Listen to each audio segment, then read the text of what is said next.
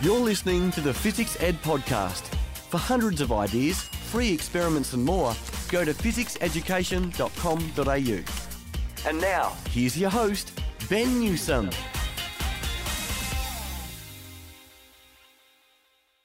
Yes, welcome again for another Fizzics Ed podcast. I'm glad to have you again for another chat around science and STEM. And no matter where you are on this planet, this is an important topic to consider.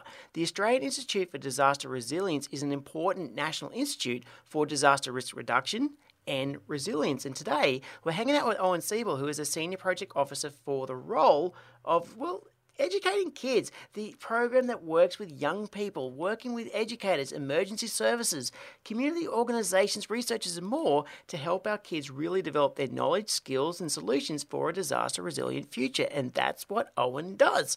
As a former teacher and a former police officer, he brings a whole bunch of knowledge into his role to help, well, communities build their resilience and their ability to reduce risk when it comes to disasters. So let's go hang out with Owen to learn a little bit more.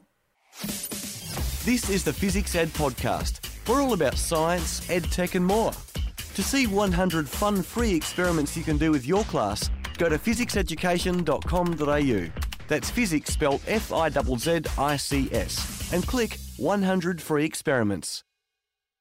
Yeah, so my name's Owen, um, and I work for an organisation called the Australian Institute for Disaster Resilience. And who we are, we are the National um, Institute for Disaster Risk Reduction and Resilience. Um, so we're a non for profit, um, fully funded by the federal government. We work really closely with what is the new government organisation called the National uh, Recovery and Resilience Agency. And we work uh, around a range of different areas to um, develop a more resilient Australia. Um, and for me, my side of the work is I work with our Education for Young People program. So trying to get uh, disaster resilience education into schools, into community groups, um, into the hands and minds of, of young people any way I can. So that's me in sort of a work sense. Um, outside of outside of work, I'm a, a former uh, teacher and former police officer, actually. So I sort of come from a bit of eclectic background, or as my mother will put it, I'll never get long service leave. um, I bounce Don't around. They always say that. Uh, on plus many, many more things, I'm sure. But um, yeah, so um, yeah, I come from a teaching background, taught sort of in uh, uh, urban Melbourne um, and out in the country as well for quite a few years uh, across uh, P to 12 schools um, and secondary schools primarily. Um, and yeah, was a, was a police officer in Victoria for, for a few years as well. Um, and when I'm not at work, I try and get out of Melbourne as much as possible. I'm actually going to go camping this weekend, which will be great. Oh, fantastic! Especially coming, mind you, it's coming to a hot summer. exactly, exactly. Although it's it's an interesting summer actually. Um, you know, it's looking like it's going to be a lot of sort of storm and floods that are sort of coming through with um, with it, and not as many fires. Touch wood. Oh, gosh, doesn't that tie in well with what we're about to talk about? Yeah, it does. it does. So it's just curious though. I mean, uh, okay, so teacher, police officer, now disaster resilience. That's quite a trajectory. Yeah. Why, yeah. What, what, how did that come about? So I, um, when I finished my uh, arts degree, didn't have any idea what I was going to do, like many many arts students, I'm sure. Um, and I did teaching and, and, loved it. Did it for quite a while and um, taught down the coast in a, in a small school. And um, that's where I first started working in the well-being side of things. I because it was a small school in a town of only a thousand odd people um, and a school that went from P to 12 and only had 250 kids. Um, obviously, uh, every teacher did 50 different jobs, um, as many schools, small schools do. And I started working in the well-being side of things um, and ran the well-being programs in the school. And then um, had this little voice in the back of my head that said, "Oh, you've got to do something different." Uh, so that's when I joined Victoria Police and worked there for a while, um, but left just because shift work was tough. You know, I have, I have, the utmost respect for anyone who can find that balance uh, in shift work life, but I, I never could. So I left and sort of was going, well, what do I want to do? And um, and an opportunity came up at, at the Australian Institute of Disaster Resilience, working in um, in this realm that sort of brought the two things together um, between the emergency services experience that I had and the schools experience that I had. Um, and I sort of took it with both hands, really. Um, and that's how I ended up uh, here at uh, here at AIDR. That's fantastic. I, I, lo- I, love those sliding door moments that you have mm. in career. It's really, really cool. Oh, I mean, definitely. Oh, absolutely. I mean, so I'm just curious though. So you, you work in the education team. You, you, are helping kids understand uh, disaster resilience. So uh, just out of interest, what did they picture disaster resilience to be? Do they even yeah. know it? young people or young people? Yeah. Yeah, um, I think it's one of those things that's potentially in the back of the minds of young people, but not in the forefront of their minds. You know, um, so for us, so disaster resilience education is about learning about natural hazards in the local environment and ways to keep communities safe from harm before, during, and after an emergency or disaster. Um, and so, I guess if you break down what a disaster resilient young person is, they they're able to recognise natural hazards in their local environment. Uh, they understand sort of harmful impacts of those hazards on people and, and their local community. They can demonstrate strategies of staying safe, um, seeking help. Um, uh, they're able to share their learnings, participate in action following disasters. So a lot of young people already have these um, abilities, but they're in the back of their mind. Um, so it's it's amazing to see when we um, when we're being involved in programs with young people how um, they engage with the content, looking at natural hazards, and they go, "Oh yeah, this makes sense, and I can do this, this, and this." And they, you know, there's there is that you know inherent resilience in them, but it's it's about connecting it to natural hazards and disasters and how they can prepare to benefit themselves, their families, their communities. Um, yeah. That's, that's fantastic. I mean, there's a, there's a really a rich area that you can really dive right into. I mean, yeah, I'm a, okay. I'm a science educator. I'm thinking everything from climate change through to you know uh, seismology, the whole thing. There's all different versions of uh, business science that link towards disasters. I'm just kind of just thinking though from the students' end, with the so you said like the you know disasters in the back of their mind. Mm-hmm. Do you find that the students uh, do they have this sort of uh, almost superhuman power? I, I, this won't happen to me. It's so far off, no big deal. Uh, that's some other con- kid in another country. Like, yeah, yeah, it, it does. It, it, people do have those those thoughts, um, and quite often it's that idea that, um, especially in say metropolitan areas, that um, and we'll use bushfires as an example uh, bushfires don't impact me. You know, why do I need to learn about this kind of thing? Um, but if we look back to the 2019, 2020 bushfires, um, which obviously heavily impacted the east coast of Australia, but the impacts on that went all the way across to Perth. You know, um, the logistics uh, infrastructure across Australia was so heavily impacted that people in Perth um, were impacted by the fires. So it's it's really important people understand that even though you may not necessarily live in um, a rural area, uh, again, when I'm just talking about um, bushfires where you may be impacted by them, um, still, there's still going to be impacts that happen to people that don't live in that area. Um, Melbourne quite recently had really uh, extreme storms about three or four months ago, um, and uh, the east, eastern suburbs of Melbourne were heavily impacted by that. Um, so it's really important for, for young people and for everyone to understand that natural hazards occur. You know, there, there's there's no way to stop these hazards occurring, be they storms, floods, um, but we can become more resilient and be able to recover more quickly and be able to cope with them and mitigate the risk. And that's how we potentially avoid those disasters. That's fantastic. So what, so what do you end up uh, teaching the students themselves during your programs? So we work with a range of different organisations, government bodies, from local through to federal. We work with different emergency services across um, across the country. For example, we're based in Melbourne, so we work with you know, Fire Rescue Victoria or the CFA here, or QFES in Queensland or um, DFES in WA. Um, and we work with those organizations to try and get them to develop um, a, oh, what's the right way of putting it, um, programs or um, practice that can really benefit schools. So we don't work directly with young people um, a lot of the time. We are trying to, I guess, influence change. Um, we're trying to um, provide resources and share resources and share good practice through our networks um, and uh, enable teachers uh, who are working with young people or community educators who are working with young people um, to be able to implement disaster resilience education uh, into the schools and into their into their workplaces. So I'm curious, when when should disaster education, so to speak, um, mm-hmm. what what age would you start?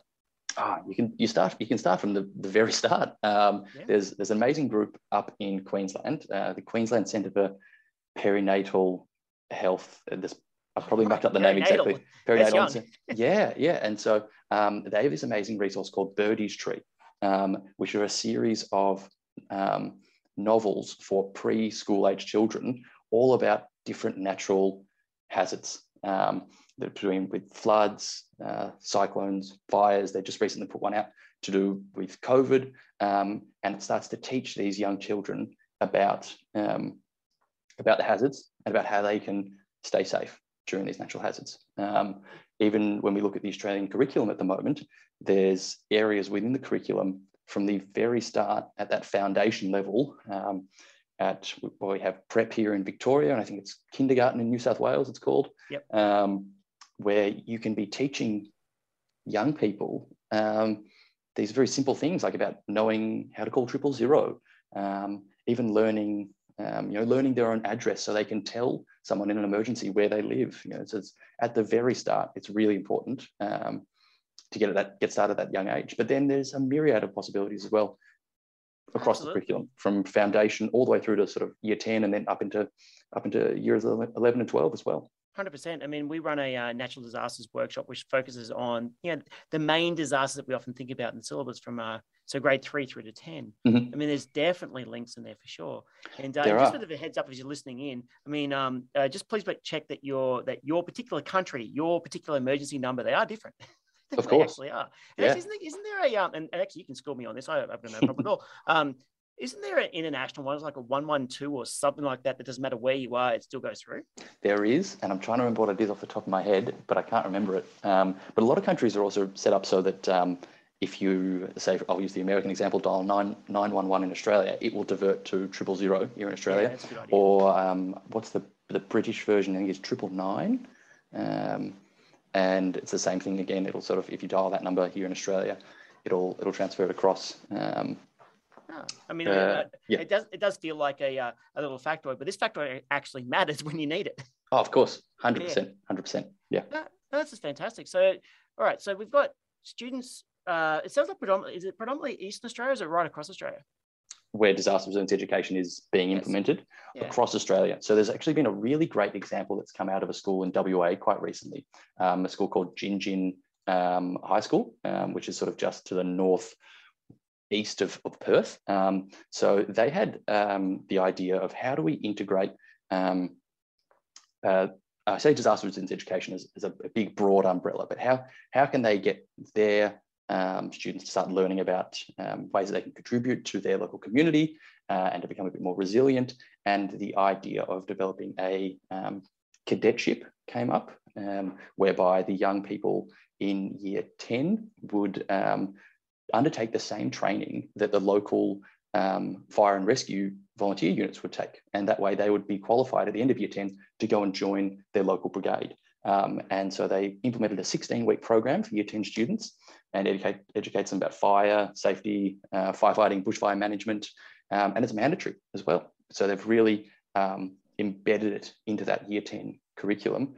Um, and they've had some great results, you know, with uh, a lot of their students going on after you tend to join the local brigades. So it's across across Australia. Um, That's it's fantastic. been it's been brought in.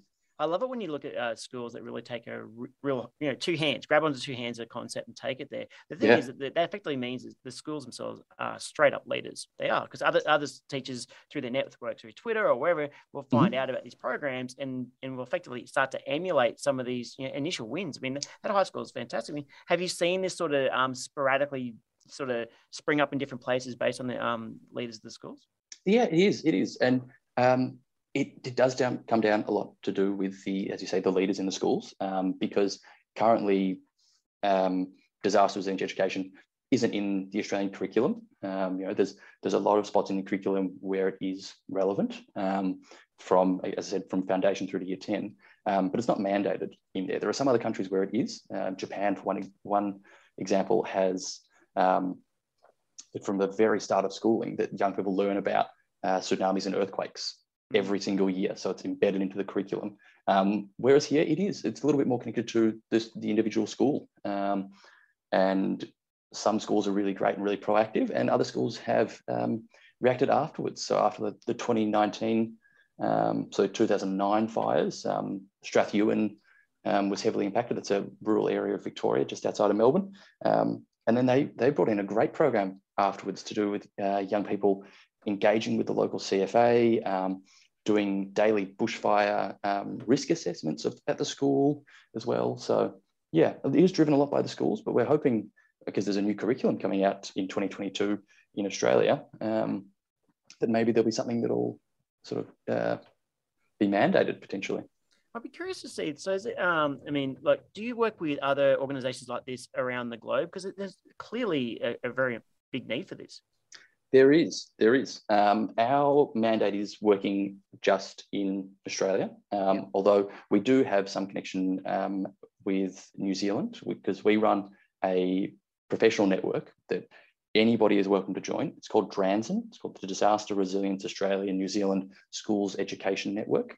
And we run a series of forums um, throughout the year. We have a national forum, then we have a teachers forum, which sort of focuses on real world examples where people can come and learn about how they can implement disaster resilience education in their schools. And we're launching a youth forum next year where young people can share their experiences um, and give their give their give a stage to their voice. Um, so we have a bit of work with New Zealand, but primarily we do um, we do just work within Australia. Um, but we're always looking to sort of connect other people and share good practice. Um, at our national forum uh, in September just gone, we had um, a presenter from a Japanese organization called Wanavi, uh, which works with um, recent uh, immigrants in Japan to teach them about uh, tsunamis and about um, earthquakes. And it came out after the 2011 um, earthquake and tsunami that uh, we all know for um, destroying Fukushima and the, the mm. nuclear disaster that occurred. Yeah, I mean, I actually, my mind cast back to I think it was 2004, the, the big tsunami through you know Indonesia. Thailand. Yes, and yes, that that was a big deal. I mean, hugely. And I was just thinking about um, one of the stories. There was a, an Australian school kid had just completed a disaster program. Mm. At, I think it was like year four or something like that. I can't remember exactly, but actually recognized the receding ocean went that's not normal yep. and yep. save their save their family which is fantastic yeah and you know there are so many examples like that um, from from around the world uh, where young people have recognized these things that they've learned in school um, and been able to act and it, it's great when they learn about it in an all hazards approach, which is really important. Um, because as I said, you know, you may go on, you may not be impacted by tsunamis where you currently live, but if you go on holiday to an area that is potentially going to be impacted by them, you know, it, you need to be aware of these things.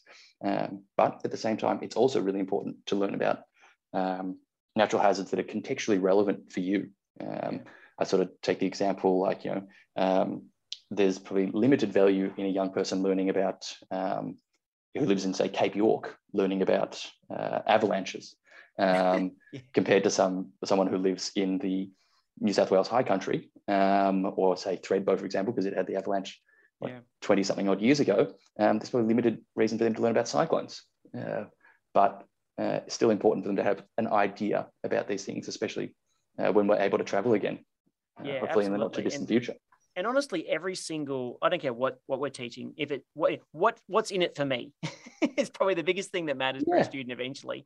Uh, exactly. uh, makes total um, sense. and we have like within disaster resilience got tongue tied there apologies. Within disaster resilience education there are sort of seven principles um, that we try to always promote. Um, and one of those things is you know place the learner at the center um, is one of the first principles, you know, and that that it comes down to what is in it for them, you know, how can they ben- benefit their safety, their well-being, um, and also you know, bringing obviously their perspectives and their skills into it. But yeah, you know, it's amazing how how much uh, how great a level of engagement you can get from um, from these students. There's a really great uh, quote that we had from a year six student who was um, involved in a program at a school in in the eastern suburbs of Melbourne, and they said. Uh, we all learn differently and we have our own special interests and talents. When we can make decisions about our own learning and actions, we can achieve more than if we are just told what to do. I think it's a really great way of um, sort of uh, connecting with disaster resilience education. Um, and this grade six student was like, yeah, if we can actually have some involvement in it, then I'm sure I'm probably preaching to the choir with a lot of teachers who are listening to this. Um, and they would empathize with the fact that when the students are given that level of uh, control or decision making, albeit scaffolded, um, the engagement is so much higher.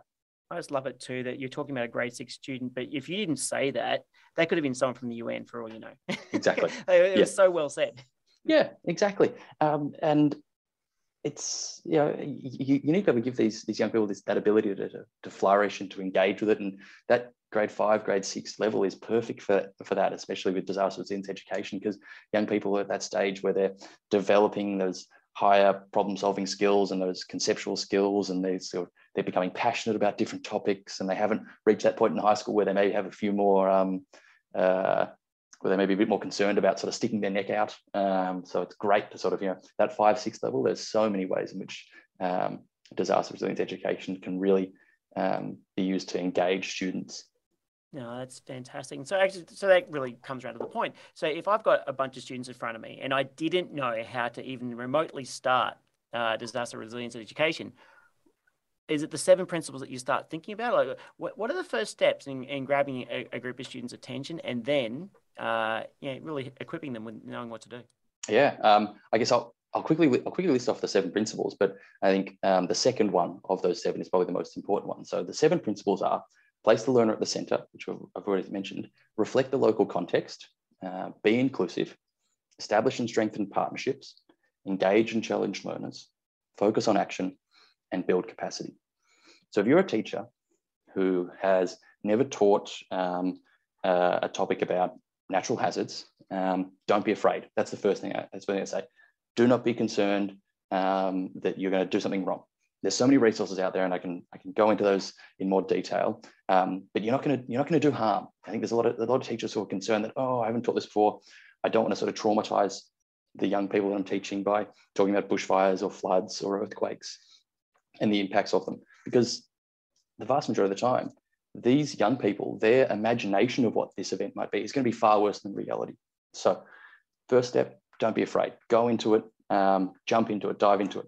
Um, but the first step is that second principle reflect the local context.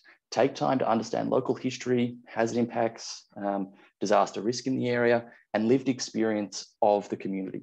So, you know, look back into previous, excuse me, into previous events that have occurred in the area um, and see where you might be able to link in. I sort of look back on my own history as a teacher. Um, when I moved down the, the surf coast in Victoria, back in 2016. It was just after the bushfires went through and the Wye River area and the school that I was teaching in was impacted by those bushfires. Um, and although I moved down there just after the fires had happened, it was obviously very fresh in the minds of the local community um, and of the students. And so when we started doing some work around those things, you know, there was that lived experience by the community that we needed to tap into and to engage with and to acknowledge um, and to be able to understand. That's that, that's that first step.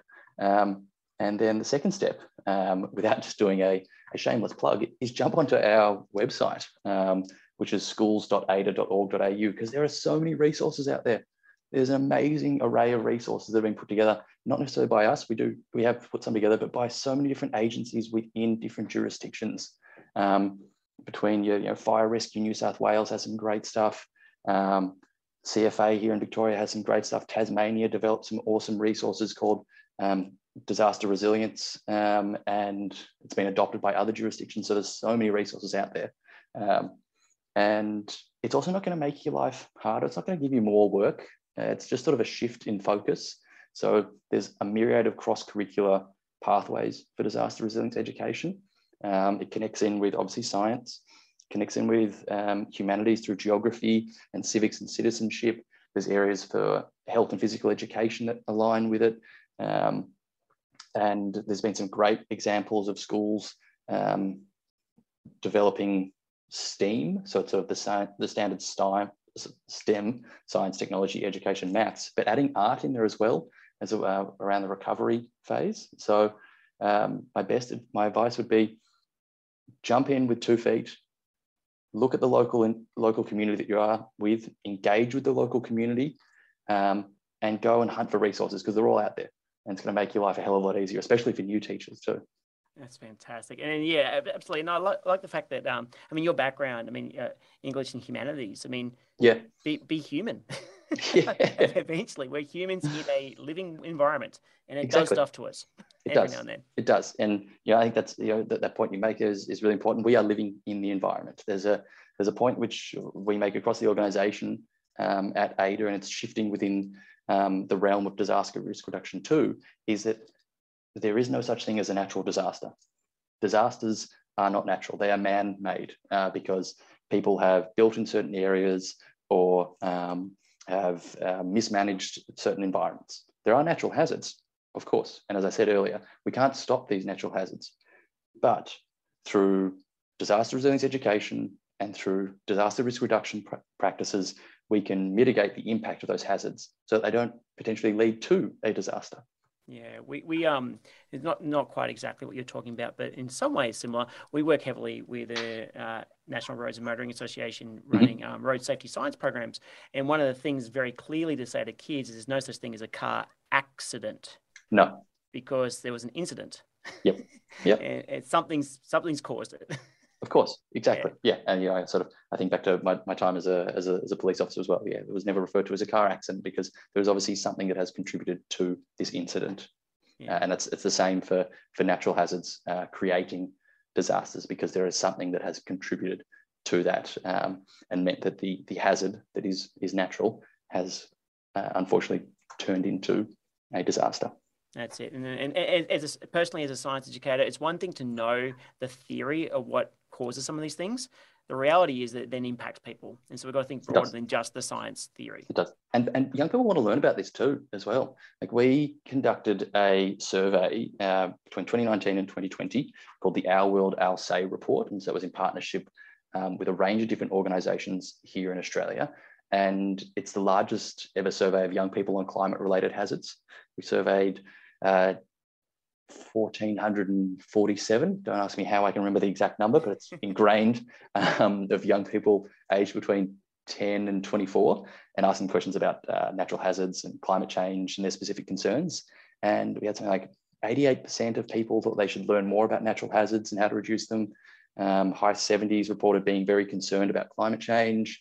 About 90% of young people said that they'd lived through at least one natural hazard event um, and 60% believe that natural disaster, uh, so disasters were occurring more frequently. Um, so young people don't only uh, want to learn about it, um, they acknowledge that this is a major issue. Um, and it was really great. We, from those surveys, we took just under a thousand of those participants wrote personal messages to the government, um, reflecting their views. Um, and we were able to present those to the then Minister David Littleproud, um, who was then the Minister for uh, Emergency Management, um, and we had a panel of young people who were able to speak to to speak to him um, via via a Zoom webinar, which was really great to see them engaging with um, the powers that be. This is fantastic. I love the impact that people are making, and you are definitely one of them. And not, not just you, the entire organization. You do a really good job. Yeah, there's some great, there's some amazing work that's been done out of it um, in the realm. You know, obviously there's the United Nations with their disaster risk reduction area, but then we've got organisations like Save the Children are doing great work. Red Cross does some amazing work. Um, Royal Far West in New South Wales does some awesome stuff. Um, there's there's too many to list. There's so many, and all the different emergency service agencies are really um, evolving in the way in which they work. You know, a lot of somewhat gone are the days of the fire brigade turning up and switching on the hose and saying, make sure you check your smoke smoke alarm for batteries. Or they're very important. Make sure you check your smoke alarms for batteries.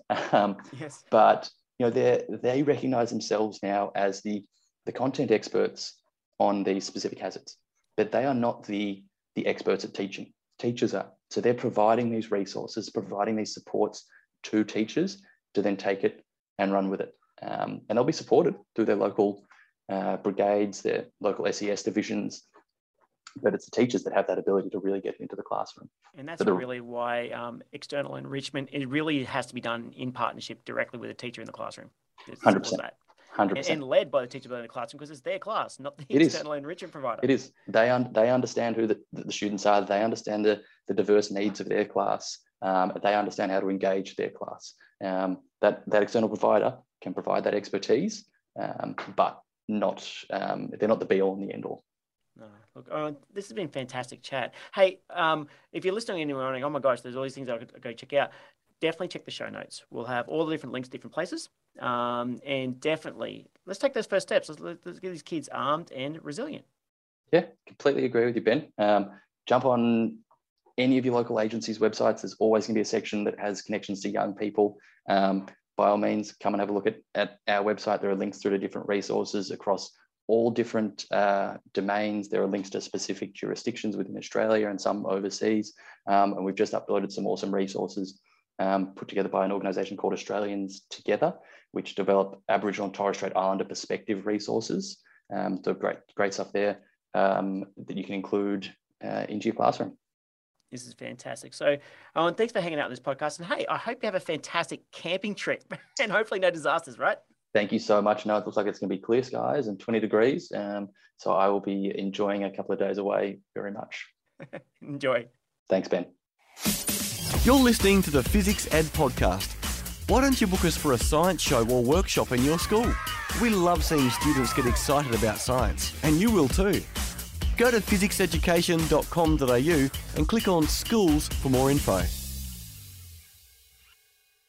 So there we go. We just hung out with Owen Siebel, who is a Senior Project Officer for the Australian Institute for Disaster Resilience. So you might want to find out a little bit more. So their website, go to schools.aidr.org.au. So schools.aidr.org.au, and you can find out all about their teaching resources and so much more. And by the way, it's very much important to really get your kids into understanding that disasters, sadly, are a real thing but getting them prepared for this, getting that resilience up and their understanding will reduce their fear and allow them to actually, well, potentially get through a very difficult situation, especially when you arm them with some knowledge. Hey, knowledge is a powerful thing. So, anyway, definitely reach out to Owen Siebel. I really hope that you can get involved with the Australian Institute for Disaster Resilience. So, anyway, this is the end of this particular podcast. And yet again, we've got more things coming up throughout the year uh, when it comes to science educators and all sorts of different people